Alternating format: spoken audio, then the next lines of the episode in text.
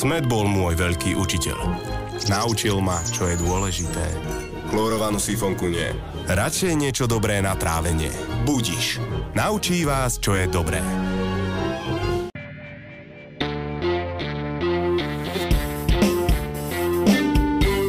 Ahojte, vítam vás pri sledovaní tohto podcastu zameraného na optimalizáciu fyzického výkonu a mentálnej pohody.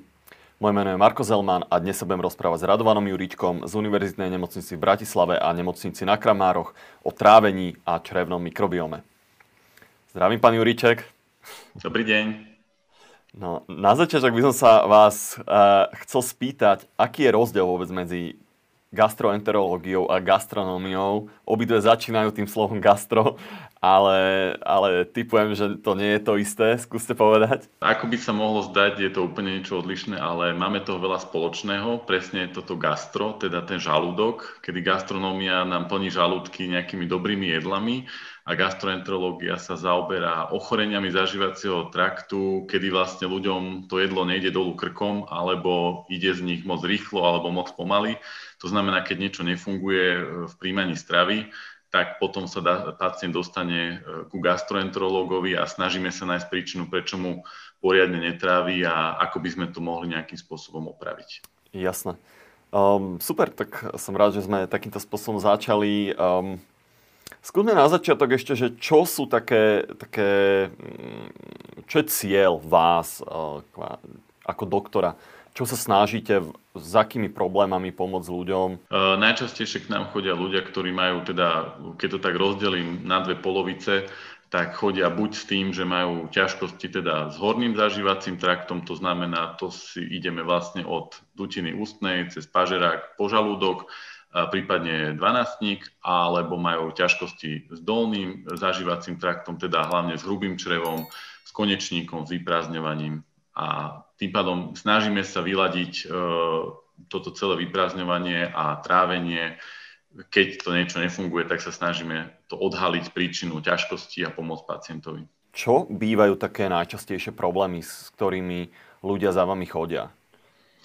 Najčastejšie v dnešnej dobe, ktorá je plná stresu, e, tak sú to hlavne ťažkosti, ktoré vznikajú v dôsledku nášho spôsobu života. To znamená, že ľudia sa ponáhľajú, nestíhajú poriadne jesť, nestíhajú poriadne ani sedieť na záchode podaktorí, to znamená, že sú to ľudia, ktorí uh, majú teda problémy s tým, že majú bolesti brucha, nafúkovanie, krče v bruchu, alebo naopak majú zápchu, alebo ich preháňa. Takže to sú fakt, by som týmito piatimi slovami by som asi o, označil drvivú väčšinu pacientov v našej ambulancii. Tieto problémy znejú relatívne nešpecificky, alebo teda typujem, že môže Presne tam byť tak. viacero príčin, keď človek príde s takýmito problémami.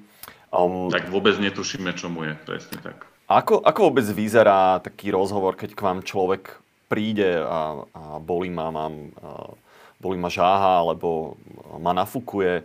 Um, akým spôsobom postupujete? Ako vyzerá ten rozhovor s klientom, prípadne aké, uh, ako viete zistiť, aké, akými testami a postupmi diagnostiku? Už e, vlastne na lekárskej fakulte nás vždy učili, že vlastne rozhovor s pacientom je polovica správnej diagnózy, takže naozaj snažíme sa, napriek tomu, že ten ča, času je málo a pacientov je veľa, uh, snažíme sa pacientov vypočuť, teda nejakými cieľenými otázkami sa snažíme zefektívniť ten výsluch uh, pacienta, ktorý vlastne viem, na čo sa potrebujem opýtať, aby som zistil, že asi odkiaľ vietor fúka.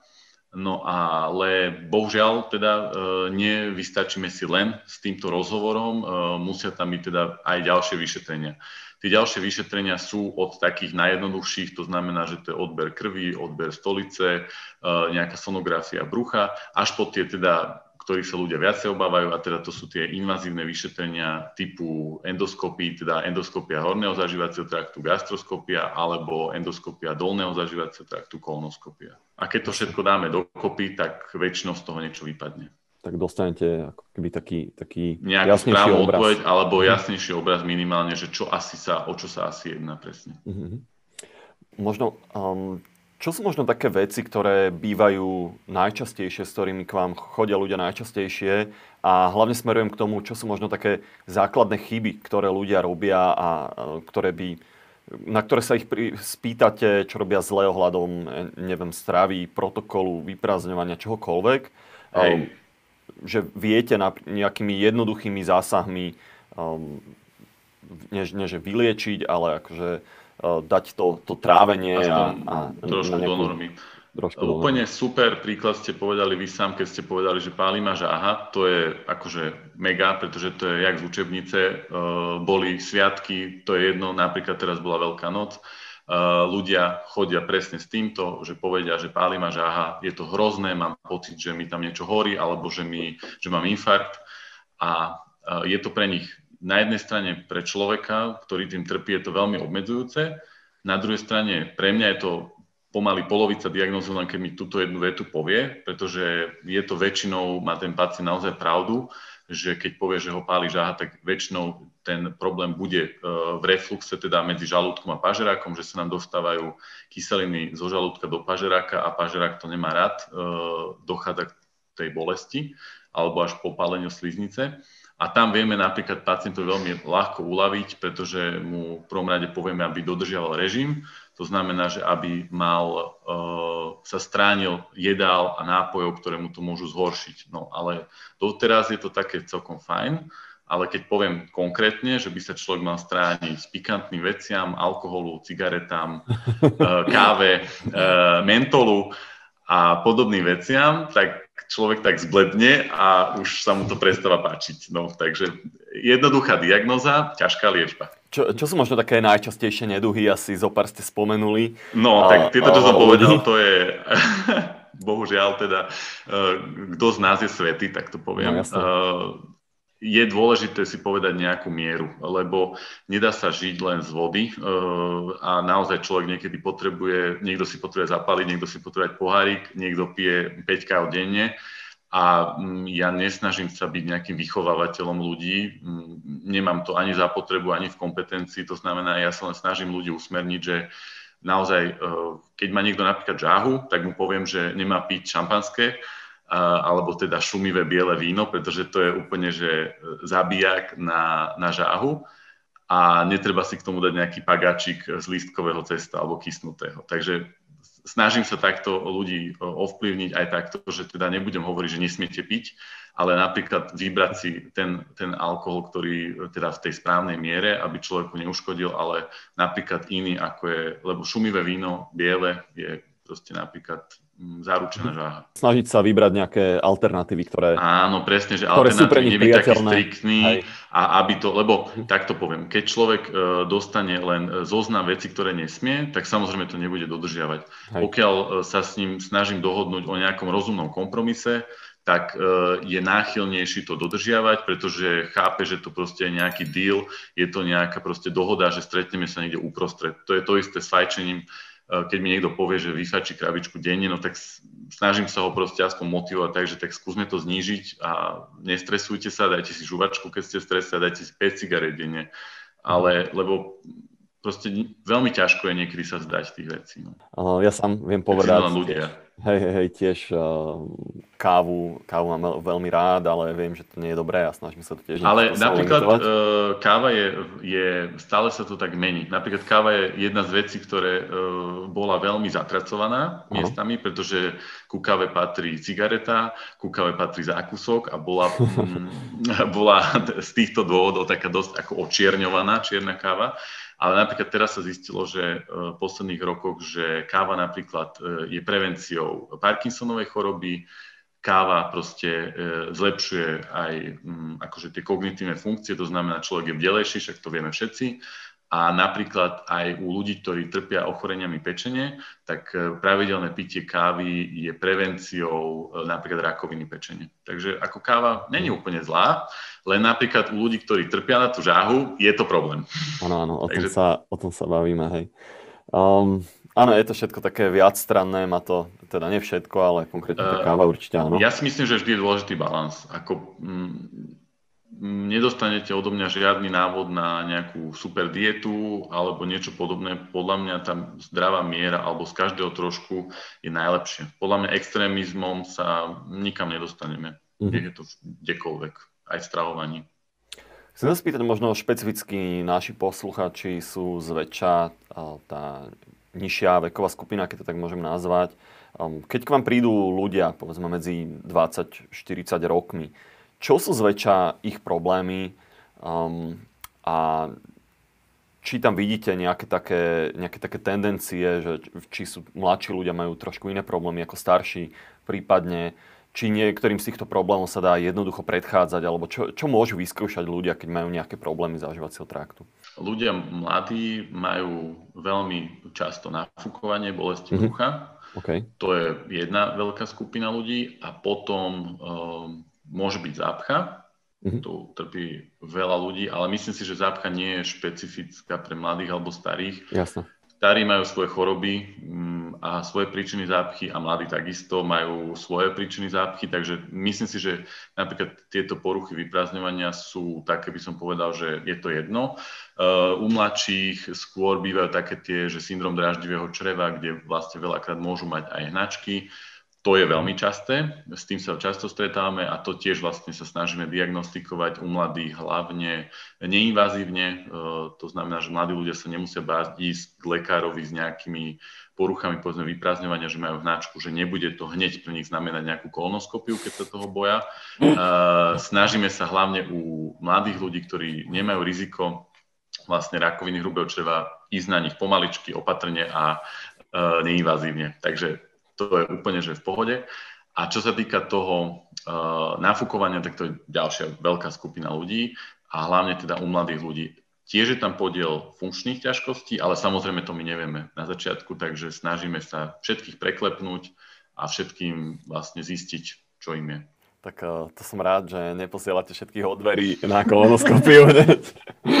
to som si ani nemyslel, ale asi, asi hej, to, to bývajú také... Uh, také proste hoaxy sa šíria rôzne, hej. presne, a, a ľudia sú veľmi, veľmi vystresovaní, keď sa týka tohto. Takže m, mm, preto chcem to proste aj ľudí tak akože motivovať, že jednoducho treba sa rozprávať o týchto problémoch. Je to veľmi náročné, ako aj čo je len proste povedať to nahlas veľakrát o týchto veciach, akože nemyslím o tom nafúkovaní, ale napríklad o tom vyprázdňovaní ľudia neradi rozprávajú, lebo je to proste dosť taká, aby sme povedali, intimná záležitosť Hej. každého z nás. A m, mm, akože už len prísť za niekým cudzím, koho vidíte prvýkrát a začať mu o tom rozprávať, niekedy treba veľkú odvahu. No a preto chcem ľudí motivovať, že aby sa nebáli o tom rozprávať, lebo odmenou za to im nebude hadiť sa hneď. Takže máme na to iné možnosti. Dobre, a skúsme povedať teda, že um, keď sa jedná o problémy horného trávacieho traktu, um, čo zväčša bývajú u, u mladších ľudí, asi to teda, u starších to môže byť uh, aj rakovina, typujem, že u mladších je to menej, menej pravdepodobné.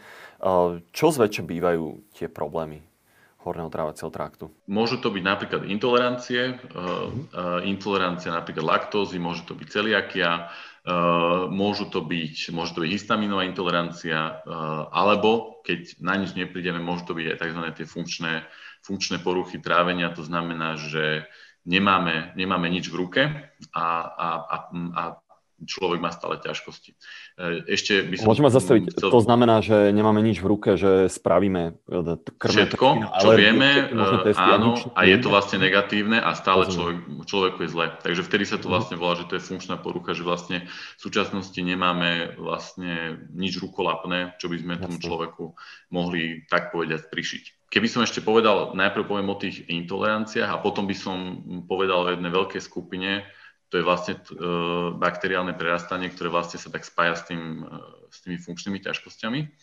Čo sa týka tých intolerancií, v prvom rade poviem, že tiež bol taký trošku hoax, uh, ktorý sa šíril medzi ľuďmi, že všetci majú celiakiu. Celiakia je stará choroba, je to nič nové, je asi konštantne stále približne 1% populácie má celiakiu, pretože to má proste genetický podklad a je to jednoducho tak ale ľudí, ktorými si teraz budete rozprávať, vo svojom okolí zistíte, že možno tretina ľudí je na bezlepkovej strave, lebo im to robí dobre. Ale nie je to celiakia. Eh, zdá sa to ako proste také bazírovanie, eh, slovičkovanie, ale eh, pre mňa ako lekára je to dôležité napríklad kvôli tomu, že celiatik je človek, ktorý napríklad deti celiatici majú preukaz ťažko zdravotne postihnutého napríklad, majú na predpis bezlepkové e, potraviny, kde im na to prispieva štát a poisťovňa na tú výživu e, a sú pravidelne monitorovaní, pretože sú tam aj rizika z dlhodobého hľadiska. Tým pádom je to pre mňa akože regulérna choroba. Ale človek, ktorý si svojvoľne povie, že bude na bezlepkovej strave, lebo mu to robí dobre, ako, alebo cíti sa lepšie, tak to je úplne iné niečo. No a práve preto je dôležité to rozlišovať. Takže uh, celiaky nie je viacej, nie sme svedkami nejakej pandémie celiakie, proste ľudia zistili, že keď obmedzia pečivo, a teda aj koláče, lebo tam je tiež múka, alebo cestoviny, alebo pizzu, tak im je lepšie. Nevieme presne, prečo to je. Sú rôzne ešte ďalšie akože podjednotky, že ľudia majú alergiu na pšenicu alebo majú akože takú, že senzitívni sú na lepok. Mm-hmm. Ale jedným slovom vieme povedať, že keď človeku nefunguje to trávenie, je lepšie vyhýbať sa uh, týmto pečivám, poviem to jedným slovom. Takže, ale nie je to celiakia.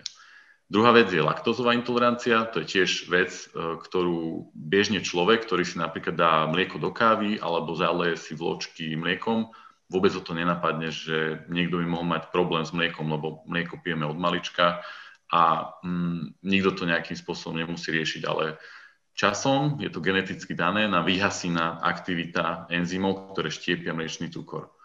A zrazu sa nám môže stať, že nás škaredo preženie po, e, po mlieku čerstvom mlieku hlavne. No a vlastne, kým to ľudia zistia, tak veľakrát sa trápia a, a nepríde im, že táto základná potravina zrazu je ich nepriateľ, ale je to zase super vec, pretože laktóze sa dá veľmi ľahko vyhýbať, uh, pretože človek nebude piť mlieko a vlastne um, tá, ako tak by som povedal, že liečba je veľmi jednoduchá. Takže tiež to nie je to nič strašidelné, vieme to veľmi pekne vyšetriť a vieme si stanoviť e, aktivitu toho enzymu a vieme človeku povedať, že ty sa už vyhýbaj čerstvému mlieku, daj si kyslé mlieko alebo si daj sír, e, kde sú tie množstva stopové tej laktózy a asi v pohode. Takže to sú fakt také veci, ktoré sú, ľudí to obmedzuje, znižuje im to kvalitu života, ale vieme to relatívne elegantne vyriešiť a, a vieme to aj elegantne potom liečiť. Dobre, len aby som zhrnul, to sú také ako keby dve najčastejšie e, skupiny ľudí, alebo, alebo ak sa bavíme o tom, že dáte im spraviť test na alergie, tak zväčša, ak majú traviace problémy, tak, to, tak tí prví podozriví sú lepok, laktóza. Áno. A ešte, ešte ste spomínali aj histamín. Mm-hmm. Tiež... A histamín som zabudol, to je uh, tiež vec taká, ktorá sa teraz veľmi, veľmi propaguje. V podstate ide o to, že e, histamín ako taký je telu vlastná látka. My sami si ho vyrábame a máme na to tú diaminooxidázu, to je enzym, ktorý ho má vlastne spracovávať. E, všetko funguje normálne, až kým nenastane situácia, že človek si dá mm, Cabernet Sauvignon barikový s enciánom plesnivým a nejakými orieškami, ako to máte na obale, e, napríklad tých plesňových syrov a vtedy vlastne dôjde k tomu, že sa presíti vaše telo tým histamínom a vlastne je prehlušený ten enzymatický aparát nadbytkom histamínu. No a vtedy prichádza problém. To znamená, že zase dieta tam je úplne elegantná, obmedziť to. To znamená dávať si pozor, čo jem, mm. vytipovať si potraviny, ktoré, ktoré mi škodia a buď sa im úplne vyhýbať, alebo keď nemôžem žiť bez červeného vína,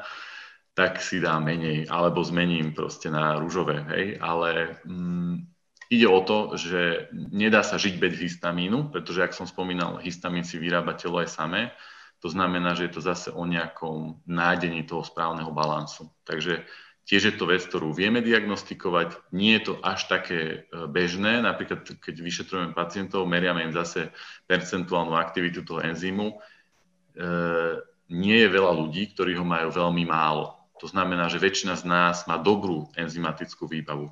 Len proste prežieraním si to prepalujeme ten systém. Proste inak sa to nedá povedať. Ok, vidím, že ste, že ste boli úprimní tentokrát, jak to je. Jaká je situácia. A čo sú možno také uh, hlavné veci, kde, kde je extra veľa toho histamínu? Ja Spomínali ste uh, ja, červené víno. Ide o to, keď si predstavíte uh, fermentáciu potravín, to znamená všetko, čo je zrejúce, Bohužiaľ teda je to hrozno, e, zreje e, červené, v červenom víne. E, tie plesňové veci, fermentované veci, ako je kyslá kapusta, potom viem, že sú v plodoch mora je strašne veľa histamínu a napríklad takí ľudia, ktorí to majú fakt zmáknuté, čo ja sa medzi nich akože nepovažujem, lebo nemusím to našťastie dodržiavať, ale poznám ľudí, ktorí mi rozprávajú o tom naozaj skvelé návody, a dočítajú sa toho aj naši diváci e, kopu na internete. E, hlavne napríklad aj príprava stravy, kedy opakovaným prihrievaním napríklad e, jedla sa zvyšuje obsah histamínu. To znamená, to je cieľom každého z nás jesť každý deň čerstvé jedlo. No, gratulujem ľuďom, ktorí to môžu mať a nemusia si nikdy prihrievať obed a, a stále ho majú čerstvý. E, tak týmto ľuďom gratulujem a my ostatní si ho musíme ďalej prihrievať a, a jesť aj polotovary, a aby sme to všetko stíhali. No. Takže áno, určite hlasujem za to, že treba jesť čerstvé jedla. No. Dobre, ale myslím, že je to, je to dobrý tip uh, pre aj. poslucháčov. Takže keď, keď k vám prídem a mám problém uh, s trávením, tráviace ťažkosti, tak keď vás správne chápem, utestovali by ste ma na rôzne alergie, intolerancie, intolerancie celiakiu. Celiakiu, histaminová intolerancia sa tiež dá dobre testovať? Áno. OK. Dobre. Um, potom ste spomínali niečo takého, ak nič nevíde, napríklad aj vyskúšame, vyskúšam zmeny v stráve, um, nejaký čas trvajú, ale nefunguje to. Hovorili ste aj o črevnom mikrobiome a problémy, problémami s ním. Skúste o tom povedať viac. Lebo typujem, že to je taký, také, taká druhá vec, čo, čo treba riešiť. Mhm. Je to proste nový vesmír. My sme nahliadli uh, podstate, keď to tak poviem, to je možno rok 2010-2011, keď sa vlastne začal mapovať uh, vlastne náš, jak to poviem, genetická informácia v našich črevách. Pretože my sme boli radi, že my sme prečítali na začiatku 21. storočia ľudský genom. To znamená, my si prečítali, čo máme napísané v tom DNA. A potom vedci, keďže nemali čo robiť, tak mali veľa voľného času, tak si povedali, že v našom tele je okrem našich buniek aj strašne veľa miliárd baktérií v našom čreve. Hlavne teda v hrubom čreve, tam je ich najviac. A začali to skúmať a zistili, keď zistili teda tú genetickú informáciu, že tá naša, postarom sa to volalo, že črevná mikroflóra, ale flóra vieme, že to je výstava v Bratislave e, kvetín a e, zistili, že teda to nie sú rastliny, ale to sú živé organizmy, tak to vlastne premenovali, že to bude črevná mikrobiota, aby to bolo akože viacej podobné tomu živočíšnemu, alebo teda aby to neevokovalo nejaké rastliny. Takže teraz ponovo máme črevnú mikrobiotu a zistili, že to je obrovský nový vesmír, ktorý sa nám tam otvára a čím viac sa do toho mm, nejak zanárame alebo kopeme, tak e, získavame stále nové a úžasnejšie informácie. A zistujeme, že vlastne to, čo sme si my stále mysleli v tom e, v našom ponímaní, že teda hrubé črevo je len nejaká stoka, kde odchádza proste to, čo už nevieme využiť a žijú tam teda nejaké baktérie, pretože na odpadkoch e, žijú baktérie, hej, tak to poviem explicitne, tak e, to nie je pravda. Zistíme, že vlastne tam je úplne nový vesmír, ktorý nielen, že ovplyvňuje naše zdravie, ale ovplyvňuje častokrát pravdepodobne aj naše konanie, pretože sa zistilo, že napríklad naše baktérie dokážu signalizovať do nášho mozgu, že sú hladné, že sme dlho nič poriadne nejedli a dajú nám signál, eh, že teda poďme sa najesť a naozaj sa uvažuje o tom, že aj ľudí, ktorí prepadá taký ten vlčí hlad, môže to byť spôsobené tým, že im klesá hladina cukru v krvi, ale môže to byť spôsobené aj tým, že ich baktérie kričia od hladu a signalizujú do mozgu, že teda poďme jesť. A naozaj je to, je to úžasné. A nachádzajú sa teraz prepojenia eh, vo všetkých odboroch medicíny, ktoré vlastne súvisia s tým, že naše zdravie ovplyvňujú naše baktérie ešte roky budeme len skúmať a učiť sa, že čo tam všetko máme. A mm, je to, je to fascinujúce. Len takú krátky bonmot poviem, že kto by si to bol povedal, že v 21. storočí bude najväčší hit uh, terapia stolicou. Hej, fekálna transplantácia je teraz brutálny hit, ktorý sa skúma na všetko. Dokonca uh, už som teraz čítal, že vlastne aj po covide, keď ľudia majú stále hnačky, tak už aj to sa skúša, aj, tá, aj týmto ľuďom sa transplantuje stolica. Je to proste obrovský nový vesmír, je to super. Transplantácia stolica, hovoríte, je to super. Áno. Hej, viem práve o tom napríklad aj zaujímavá informácia, že eh, je viac, po, akože um, väčší počet signálov eh, tej ne, neurónovej signalizácie ide z čreva do mozgu ako, ako naopak. Ako naopak, Jež, presne. Takže je to brutálna diálnica. My sme si hej. mysleli, že to je eh, v anatómii sa učíme, že teda nervy idú z mozgu do čreva a tam ukážu, teraz sa hýb, teraz stoj ale vlastne je to oveľa zložitejšie, oveľa zaujímavejšie, že vlastne presne funguje to opačne a opačne to ide ešte intenzívnejšie. Ako sa dá toto nejakým spôsobom testovať, alebo a potom ma zaujíma, že, že čo sa ohľadom toho dá robiť, keď má človek povedzme uh, poškodený? Povedal by som tak, že je to ako som povedal, je to nový vesmír, to znamená, je to veľmi komplexná problematika. Začínajú sa, mm, by som povedal, že začínajú byť dostupné komerčné sety na nejakú charakteristiku toho, tej genetickej informácie v našich črevách. Zatiaľ je to dosť v plienkach a mm, nemám ja s tým ešte osobnú skúsenosť, to znamená, k tomuto by som sa uh-huh. nerad nejakým spôsobom mudroval ohľadom tohto. E, potom vieme, vieme zistiť veľmi jednoducho, či človek má v poriadku e, tie baktérie v hrubom čreve, pretože povie nám to sám človek, pacient, že či mu dobre trávi, či nemá hnačky. Mhm. Napríklad, keď má nejakú, povedzme, po, po antibiotikách nejaké hnačky, že teda vieme, že to je v nerovnováhe. No a vlastne to, čo vieme najlepšie nejakým spôsobom merať alebo zisťovať, je stav, ktorý vlastne súvisí aj s tým, čo sme sa bavili predtým. E, stav, kedy vlastne baktérie v tenkom čreve začínajú vlastne e, ich tam byť nadbytok, mení sa ich zloženie a tenké črevo sa začína podobať na hrubé, čo sa týka jeho obyvateľov. To znamená, je tam okay. viacej baktérií a to zloženie sa mení. To je vlastne vec, ktorá je teraz tiež veľmi populárna a dobieha, možno že až predbieha tie intolerancie, čo sa týka ľudí, aj čo si hľadajú na internete a čím sa zaoberajú, tak to je vlastne to SIBO. To je vlastne mhm. skrátka z angličtiny Small Intestinal Bowel Overgrowth, či Bacterial Overgrowth a je to vlastne syndrom bakteriálneho prerastania v tenkom čreve. A toto úzko súvisí s tými ťažkosťami, s ktorými napríklad prichádzajú mladí ľudia do našej ambulancie, kedy vlastne majú problém s nafúkovaním, bolestiami brucha, majú celú paletu ťažkostí a toto je jeden z tých príznakov, pretože mm-hmm. sa zistilo, že síce ľudia sú veľakrát hodení do toho koša tých funkčných ťažkostí, to znamená, nemajú celiakiu, laktozovú, histaminovú, nemajú mhm. helikobaktera, nič im nie je v podstate. A s týmito by som povedal, že štandardnými vyšetreniami. No a my zistíme, to vieme tiež krásne elegantným dýchovým testom vyšetriť, to znamená tiež žiadna hadica. A vieme to krásne vyšetriť a zistíme, že vlastne o, ľuďom sa mení to zloženie tej črevnej mikrobioty v tenkom čreve.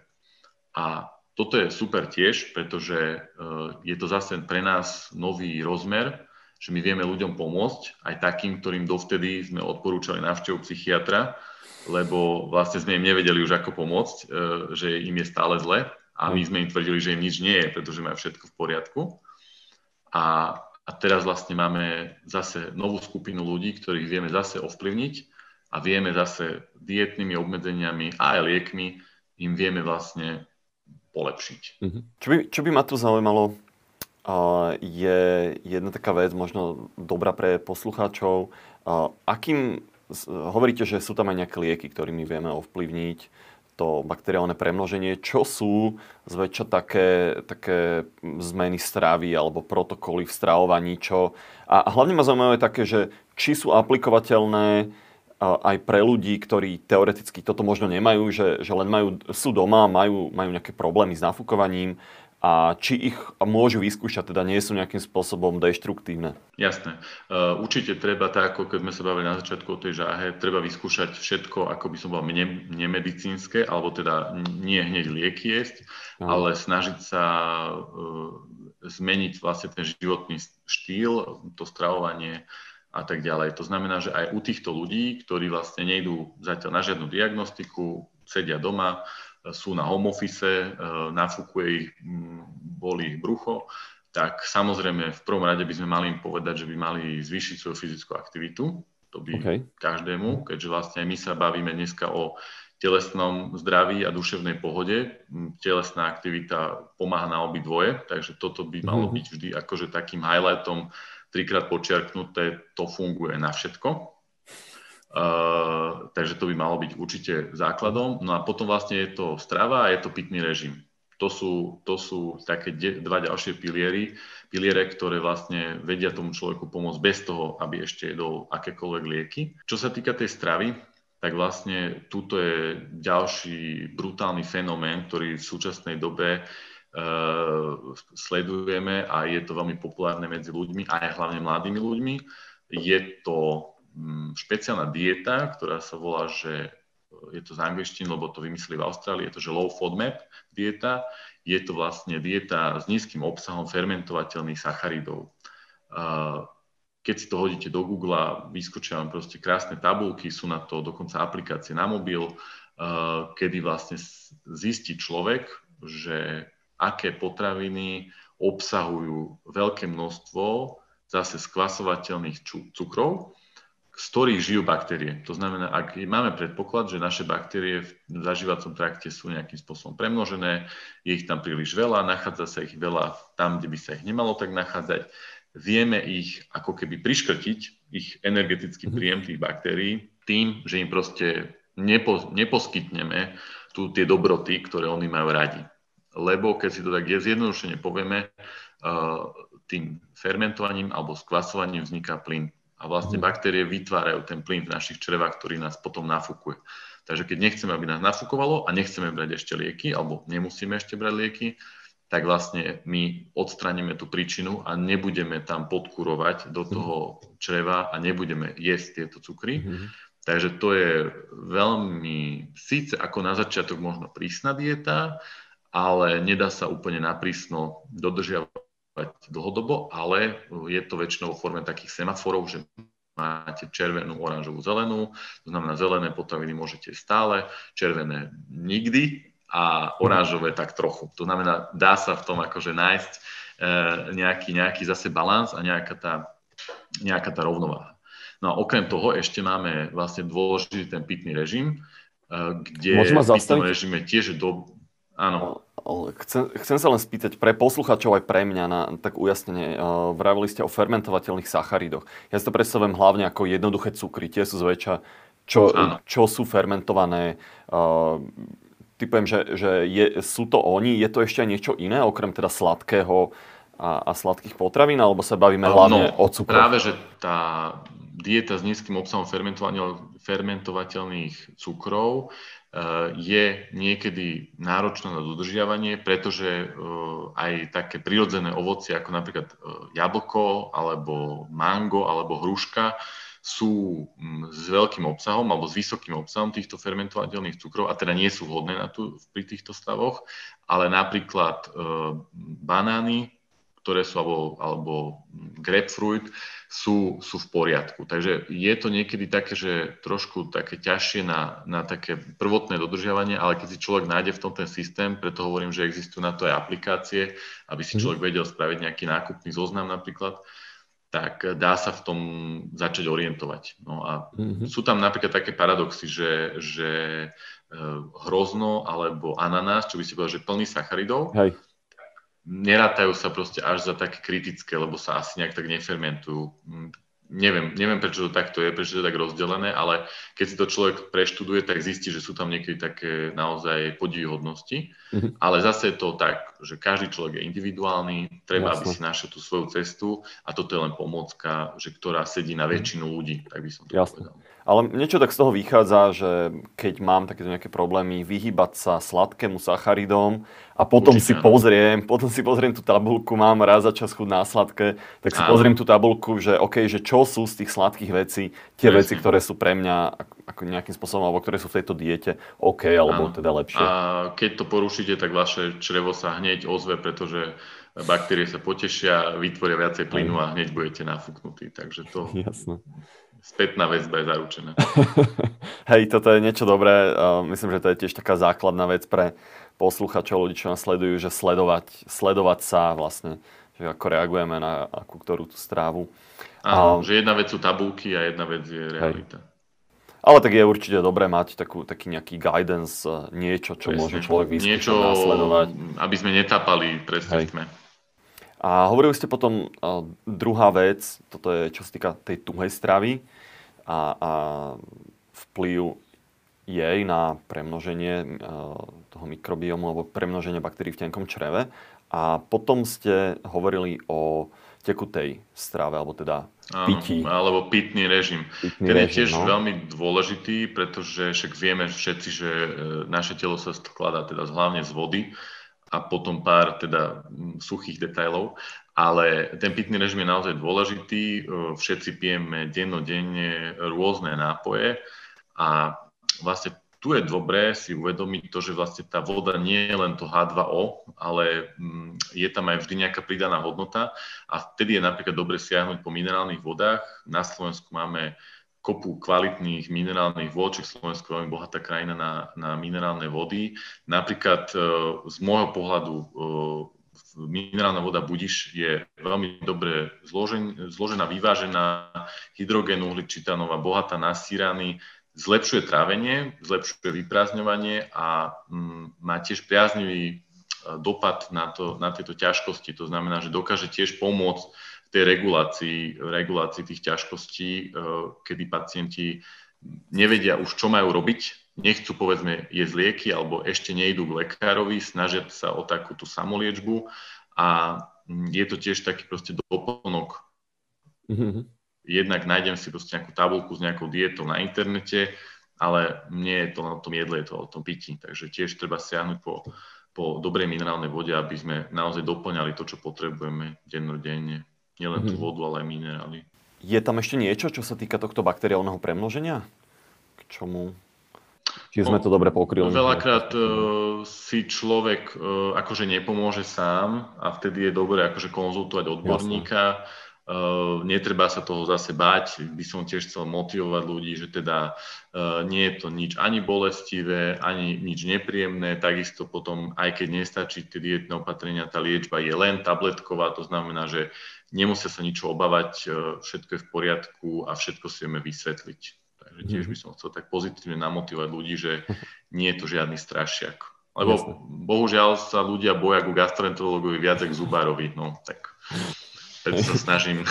Dobre, dobre, super. Pre uh, posluchačov, ľudí, ktorí, ktorých zaujala táto naša téma, alebo je pre nich relevantná, čo sú možno také zdroje, ktoré, ktoré vy rádi sledujete, um, čo sa týka gastroenterológie alebo alebo zdravia, problémov. Ako, čo sa týka toho vzdelávania, tak ako ja naozaj sa snažím siahať po tých odborných článkoch, e, pretože tá veda, napríklad ako som spomínal o tých baktériách, ide to strašne dopredu. Mm, máme proste publikácie stále nové, hlavne teda zo zahraničia a snažím sa to sledovať, aj tak je to dosť náročné, mm-hmm. odsledovať, si, odsledovať si túto literatúru.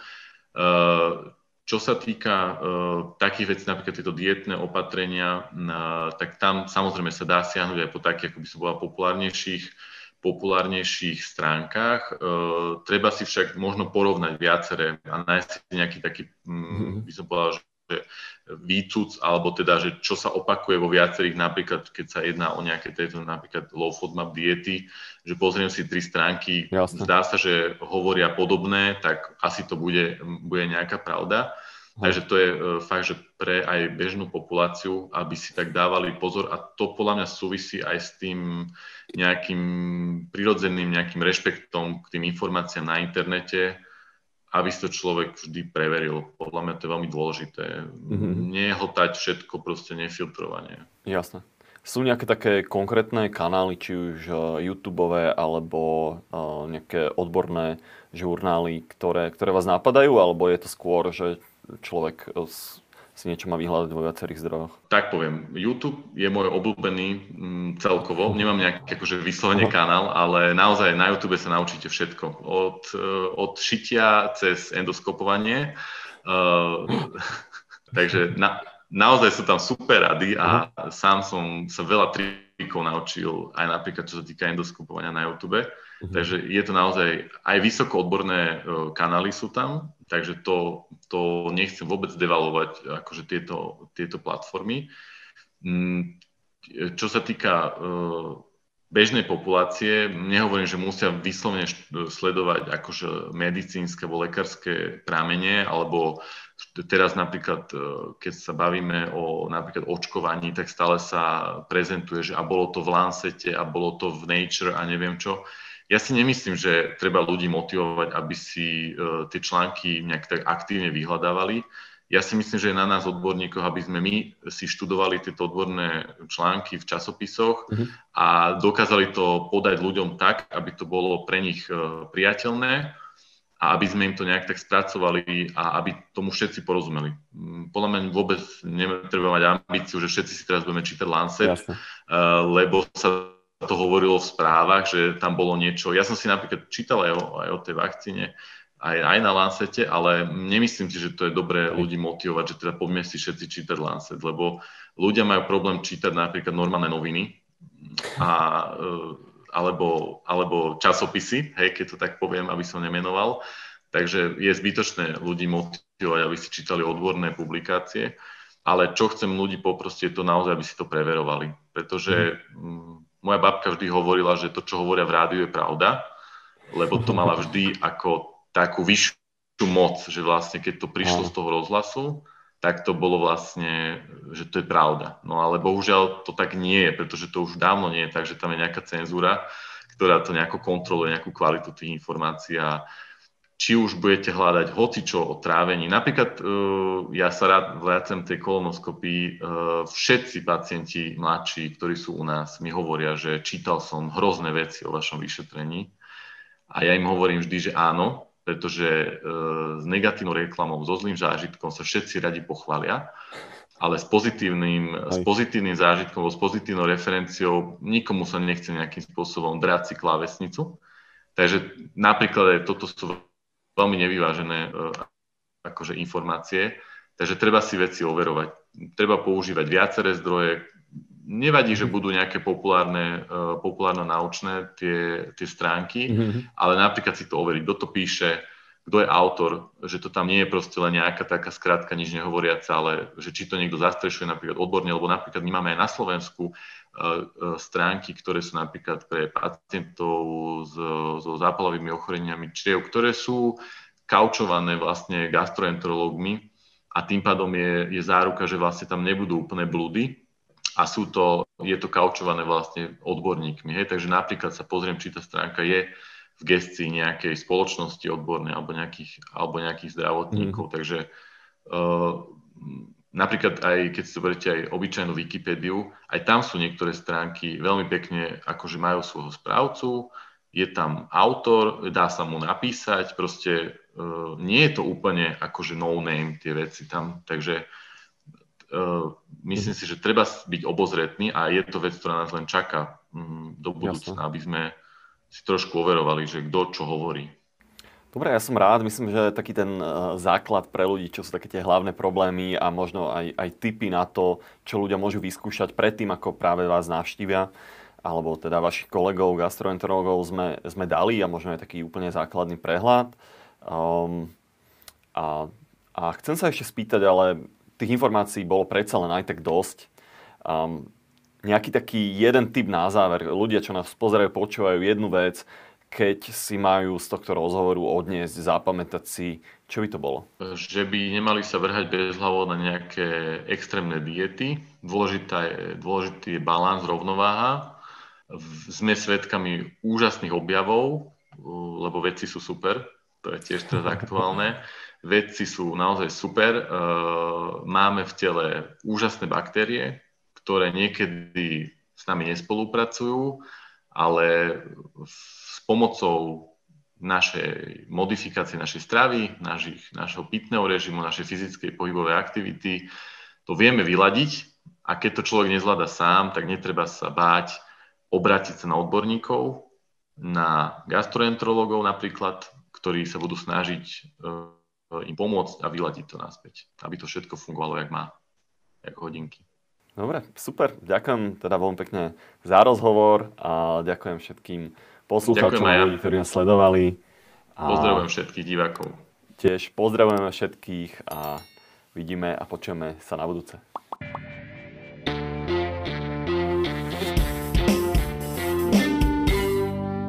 Smet bol môj veľký učiteľ. Naučil ma, čo je dôležité. Chlorovanú sifonku nie. Radšej niečo dobré na trávenie. Budiš. Naučí vás, čo je dobré.